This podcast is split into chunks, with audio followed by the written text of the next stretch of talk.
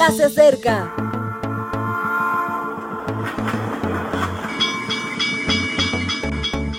Partimos ya.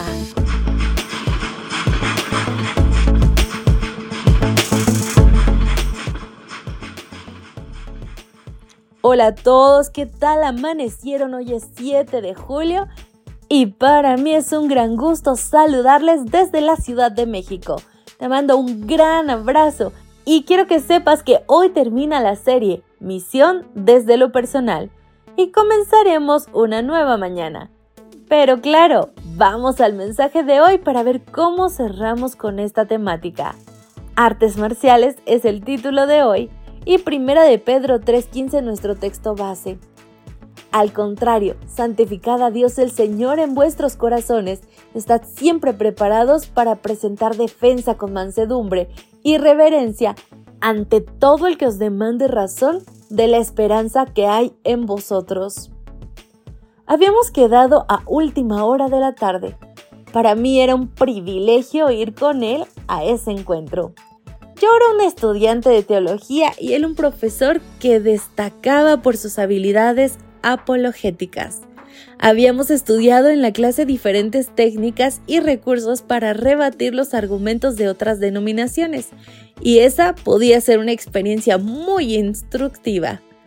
Entramos en la casa y comenzó el debate.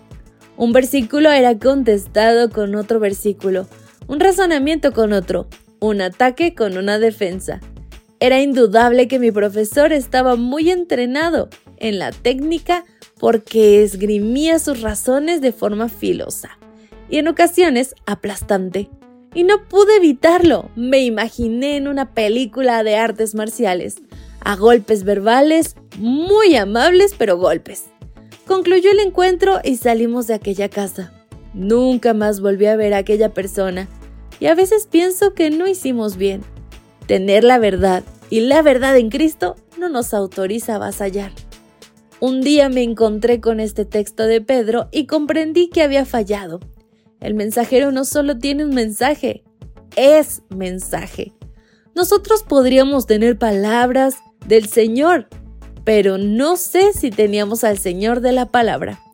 Observa cómo un buen testimonio comienza por uno mismo. Primero, la defensa debe ser con mansedumbre. Y ser manso es tener una actitud amable y benigna. La palabra a tiempo y con cariño hace mucho bien. La actitud de hacer el bien, de ayudar al otro, es el principio de diálogos interminables y recordados con afecto. Hablar de Jesús con el espíritu de respeto. Ser respetuoso en muchas ocasiones dice mucho más de nosotros que de los demás. Respetar implica reconocer lo mejor del otro, porque en todos hay cosas buenas. Cuando yo presento lo que creo respetando a los demás, estoy reconociendo el principio de libertad personal, y eso se asemeja mucho al carácter de Dios. Siempre me ha resultado muy divertido el proceso de las películas de artes marciales.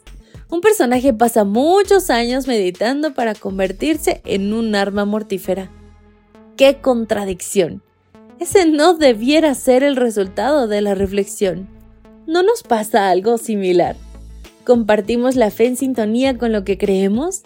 La batalla más dura comienza sin lugar a dudas contigo mismo. Pide a Dios ser más manso y respetuoso. Sabes, querido amigo, muchas veces no sé si te pase como a mí. Esa desesperación de que otras personas puedan comprender lo que tienes que decirle a veces nos hace perder la paciencia y quisiéramos tener las palabras para hacerlo correctamente. Pero mi querido amigo, también es nuestro reconocer que todos tenemos libre albedrío y que en esa libertad Cristo puede encontrarnos. Así que hoy podemos convertirnos en eso que Dios espera de nosotros. Espero que esta reflexión sea de ayuda para tu vida personal. Nos encontramos mañana. Maranata.